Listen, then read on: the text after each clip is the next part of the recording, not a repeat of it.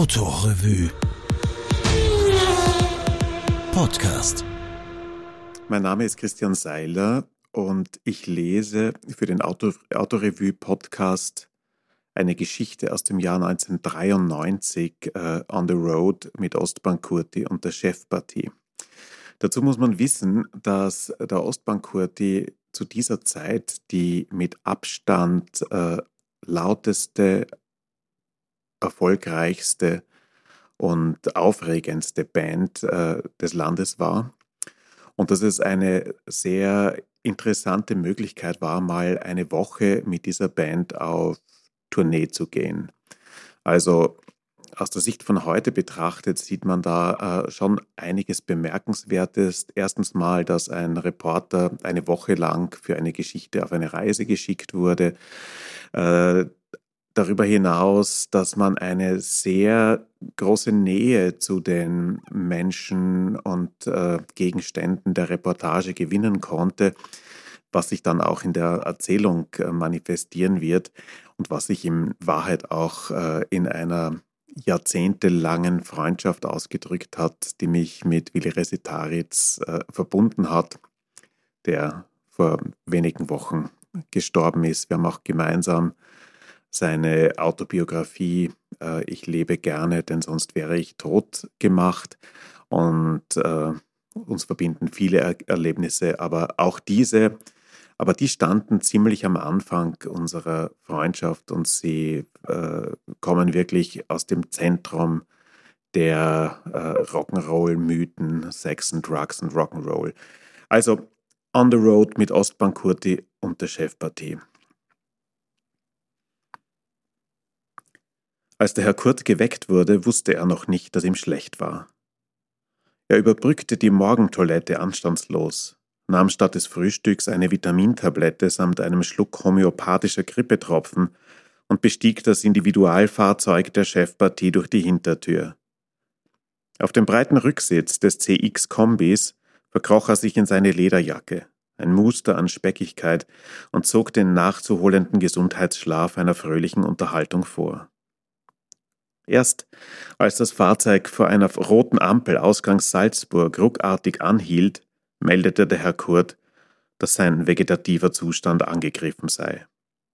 Er befreite seine Speiseröhre vom Pesthauch des letzten Abends und kroch, inzwischen missmutig in seine Jacke zurück. Aus seinem Schneckenhaus jammerte er ein bisschen über die sperrangelweit offenen Fenster und gab erst auf der Autobahn Ruhe, nachdem Frischluft im Wagen und Frieden eingekehrt war. Am Grenzübergang Kufstein schlief der Herr Kurt bereits tief und fest und versäumte den Spaß, dass Günter Großlercher, der Lenker des weinroten Chefpartiefahrzeugs, von bayerischen Zollwachebeamten nach Drogen gefilzt wurde. Die Haschischhunde hatten ein Einsehen und fanden nichts Belastendes.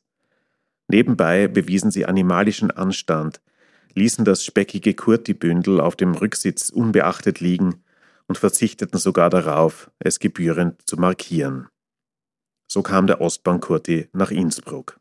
Punkt 10 Uhr wurde er von einem Redakteur des dortigen Regionalfunks im ORF-Landesstudio erwartet. Der wollte das abendliche Konzert der Chefpartien Telfs ankündigen und erwartete sich vom Herrn Kurt eine launige Live-Stellungnahme mit spontaner Lachkraft. Dafür war der erfolgreichste Rock'n'Roller Österreichs schließlich bekannt. Leider war er nicht zum Scherzen aufgelegt. Er kroch vielmehr zur verabredeten Zeit weit wund aus dem Kombi, schlurfte schwarzledern über den Parkplatz, verpasste die Tür zum Studio, suchte sich ein trauriges Gewächs neben der kahlen Funkhausmauer aus, um es anzuspeiben, nahm den Geruch seiner morgendlichen Magengymnastik ins Radiostudio mit, die arme Zimmerlinde, wo er traurig etwas ins Mikrofon sprach, was er augenblicklich wieder vergaß, verließ die Städte seines Pyrrhus-Sieges mit aufrechtem Gang, und bestieg endlich die Rückbank des CX, um zu rasten. Er rastete bis Telfs, wo er im Hotel Hohe Munde sein etwas unterkühltes Einzelzimmer bezog, um weiter zu rasten. Es ist schön, mit Karl Horak, dem Bassisten der Chefpartie, zu reisen. Er liebt Musik und Komfort. Von der Gage des Tourneeauftakts im Salzburger Kongresshaus kaufte er sich bei Funkberater einen Ghetto-Blaster, den er despektierlich äh, Batteriendisco nannte. Das Gerät war ungefähr anderthalb Meter lang und 60 Kilo schwer, hatte aber über dem CD-Verstärker Kassettenturm einen Henkel und nannte sich Portable. Der Rest war Lautsprecher. Damit im Auto eine ordentliche Musik ist, sagt der Horak, dabei konnte er gar nicht mit dem Auto nach Innsbruck reisen, denn er hatte seinen Reisepass wieder einmal verloren. Damit war das deutsche Eck tabu, die Alternative Korridorzug. Die zweite Klasse war voll besetzt und Herr Horak brauchte mindestens zwei Plätze, weil er unbedingt seine Batteriendisco mitnehmen musste. Nur in der ersten Klasse fand er einen würdigen Schlupfwinkel, ein halbvolles Abteil, bevölkert von einem alten Fliegergeneral und einem entspannten Schweizer Pastorenehepaar, das gemeinsam in einem Dürrenmatt-Roman las. Horak brachte sein Musikinstrument im Gepäcknetz unter und konnte sich am rothaarigen Schaffner nicht satt sehen, dessen Schnurrbart, obwohl eingerollt, ungefähr bis zu den Ohren reichte. Flux identifizierte ihn Horak als Darsteller in einem deutschen Pornofilm. Einem mit Zitat Schweinen, sagte er versonnen und meinte die Gattung des Pornos und nicht dessen menschliche Apologeten. Das Ehepaar schlug kurz und synchron über dem Dürrenmatt-Roman die Augen auf.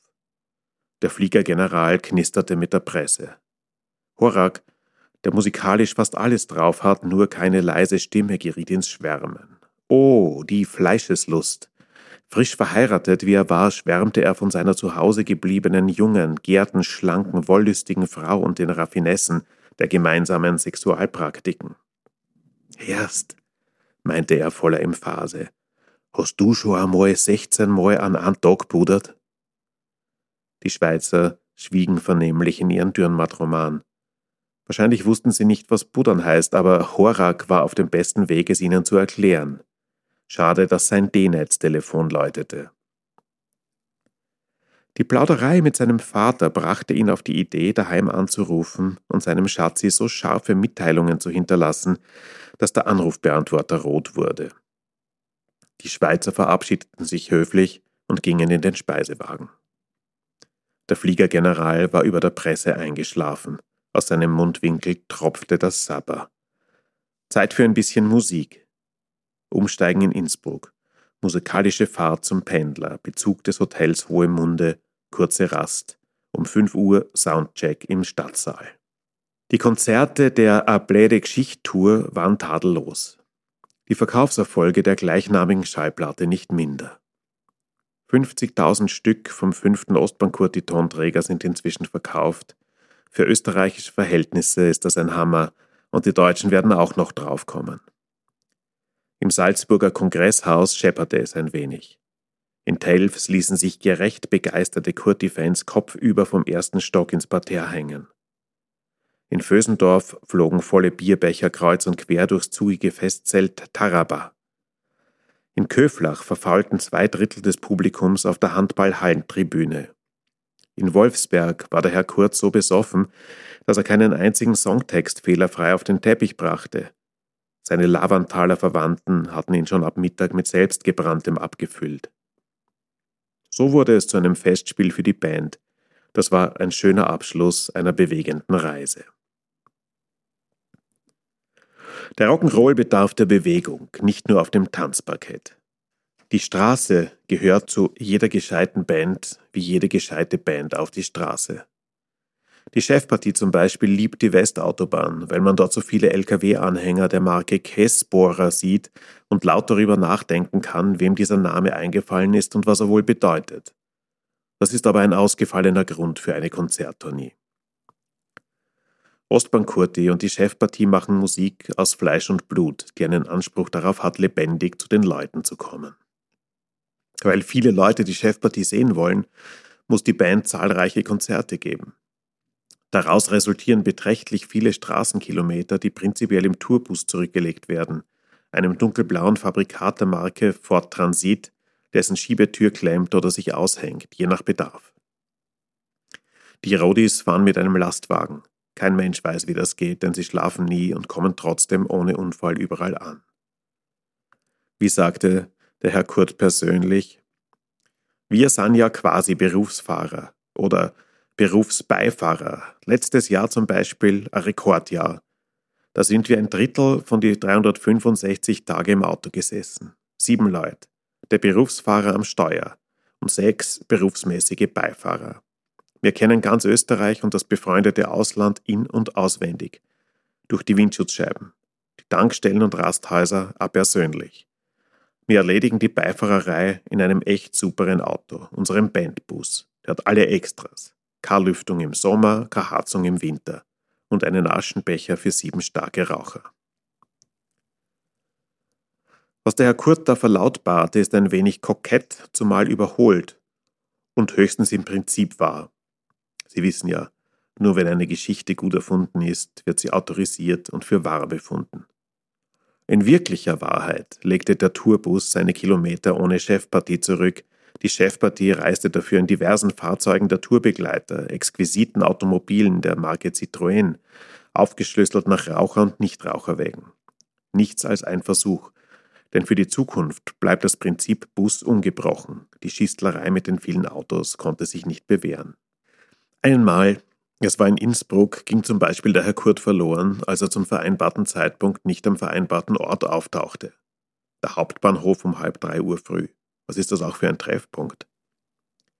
Statt mit dem Automobil musste er mit einem frühen Zug nach Hause reisen. Da am nächsten Tag das Vösendorfer Samstagabendspektakel auf dem Programm stand, machte sich die Kapelle leise Sorgen um ihren Frontmann, zumal er zum Zeitpunkt seines Verschwindens bereits deutlich von mehreren Gespritzten gezeichnet war, was nichts Gutes für die nahe Zukunft verhieß.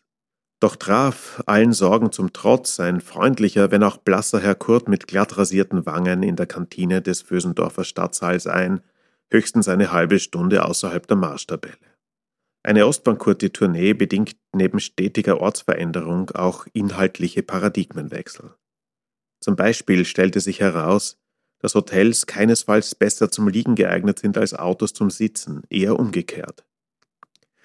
In Karl Horacks smartem Doppelzimmer im ersten Stock des Salzburger Hotels Jahreszeiten saß ein Teil der Band wie ein Rudel Eichkatzeln in Horacks Bett, trank die Minibar aus und legte sich erst nach dem Frühstück zum Schlafen hin. Andere durchstreiften Salzburgs Elite-Gastwirtschaften, fanden weder in der Imbissstube Strobel, der Schwarzen Katz noch der Casanova Bar die Erfüllung und schon gar keinen Schlaf. Geschlafen wurde im Auto. Das präjudiziert die Fahrweise der Ostbankurti-Chauffeure. Langsam, sanft und ruckfrei. Nur die Installation von Herrn Horaks Batteriendisco brachte etwas Schwung in die Angelegenheit. Bis die Batterien erlahmten, weil Herr Brödel partout nicht glauben wollte, dass eine größere Lautstärke mehr Saft braucht. Am Freitag hatte das Café-Restaurant Stadttor in Freudsberg eine Sturmparty, ein Viertelsturm mit Verhackertbrot 25, gefeiert am Samstag die Weinleseparty, ein Viertel Mischung mit Streichwurstbrot 20, Schilling natürlich, und am Sonntag schließlich zur Krönung der hausgemachten Festtage die Soul-Party, Trink 2, bezahle 1. Es war dies der Abend der Fremdworte. Soul Party? Meinen die Gescherten eine Soul Party? fragte jemand aus dem Chefpartietross nicht ohne Hochmut. Depperter antworteten die Gescherten prompt und streng, Soul ist ein mexikanisches Bier und wirst jetzt kannst haben wir da in die Goschen. So versöhnte man sich schnell, und als gegen Mitternacht eine Runde knuspriger Cordon Bleus aufgetragen wurde, hatte die mexikanische Fiesta einen zusätzlichen heimische Küche-Aspekt und damit die volle Zustimmung der versammelten Musikanten. Nur Pianist Mario Adretti litt. Als Vegetarier und Nicht-Biertrinker schlemmte er zwei, drei Teller etwas öligen Salats, schüttete ein Viertel Güssinger nach und verließ das Etablissement aufrecht und zeitig Richtung Hotel Gussmack. Karl Horak telefonierte D-Netzmäßig mit seiner Gattin, und vergaß die Verbindung abzubrechen. Sein Telefon übertrug rauschfrei die nächste Dreiviertelstunde aus dem Café-Restaurant Stadttor auf den Anrufbeantworter der Familie Horak. Dann war das Band aus. Es gibt nichts Schöneres, als einer Fashion Cradle nachzuschauen, sagte der Herr Kurt. Fashion Cradle? Kessels Dictionary würde das wohl als Modewiege übersetzen, aber so viel ist sicher, eine Modiwiege war das Restaurant Stadttor nicht. An der Wand hingen rustikale Ornamente. Bunte Glühbirnen beleuchteten das Geschehen auf der Tanzfläche. Holz und Resopal, im Dampf der Chick so bleich wie eine Extrawurst.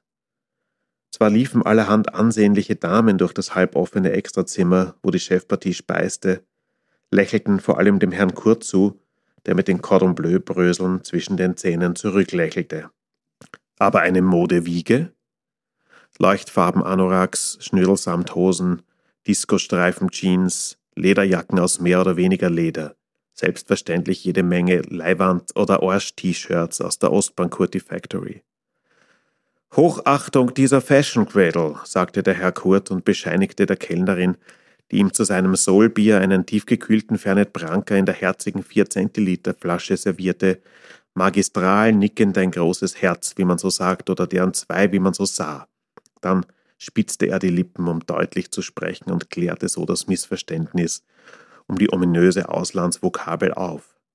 A fesche Gredel, wiederholte er genießerisch, schluckte brav runter, bevor er sich die nächste Gabel Pommes frites in den Mund schob.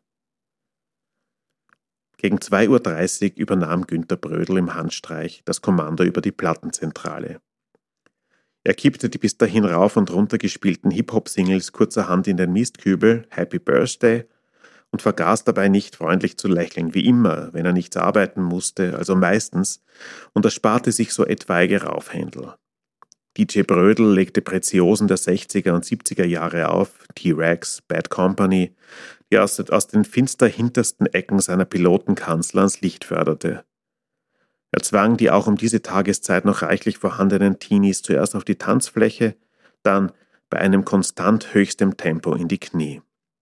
Das war angenehm, denn es leerte sich der Tisch im halboffenen Extrazimmer, wo der Herr Kurz saß und mit der Herrschaft des Etablissements Grad oder Ungrad spielte. Ein Vabankspiel um einen Haufen Geld, das durch seine übersichtlichen Regeln besticht. Du nimmst einen Geldschein aus der Tasche und fragst dein Gegenüber, gerade oder ungerade. Dann vergleichst du seine Antwort mit der letzten Ziffer des von dir gewählten Geldscheins. Stimmt sie, gehört der Schein dem Gegner. Stimmt sie nicht, bezahlt der Gegner den Nennwert in bar. Der Herr Kurt und die Herrschaft waren gerade in eine fortgeschrittene Variation dieses Spiels vertieft. Sie spielten nicht um einen Schein, sondern um viele, um genau zu sein, um immer mehr Scheine. Diese gingen nach aufregendem Hin und Her in den Besitz des Wirtes über, der sich darauf mit vielen Seelenbieren und noch mehr herzigen Fernet Brankers in der Tiefkühlpackung revanchierte. Das rührte den Herrn Kurt.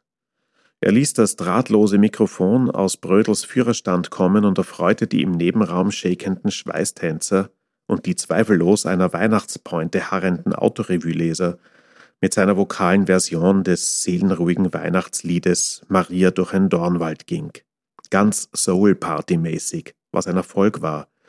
Und dann fuhr der große Seelennebel ein, leckte in die hintersten Ecken des Seelenwirtshauses, wo die Fashion-Grädeln sich abfinden mussten mit den unabdingbaren Begleiterscheinungen einer Seelenparty und allein nach Hause gingen, gegen alle ihre guten, doppelherzigen Absichten.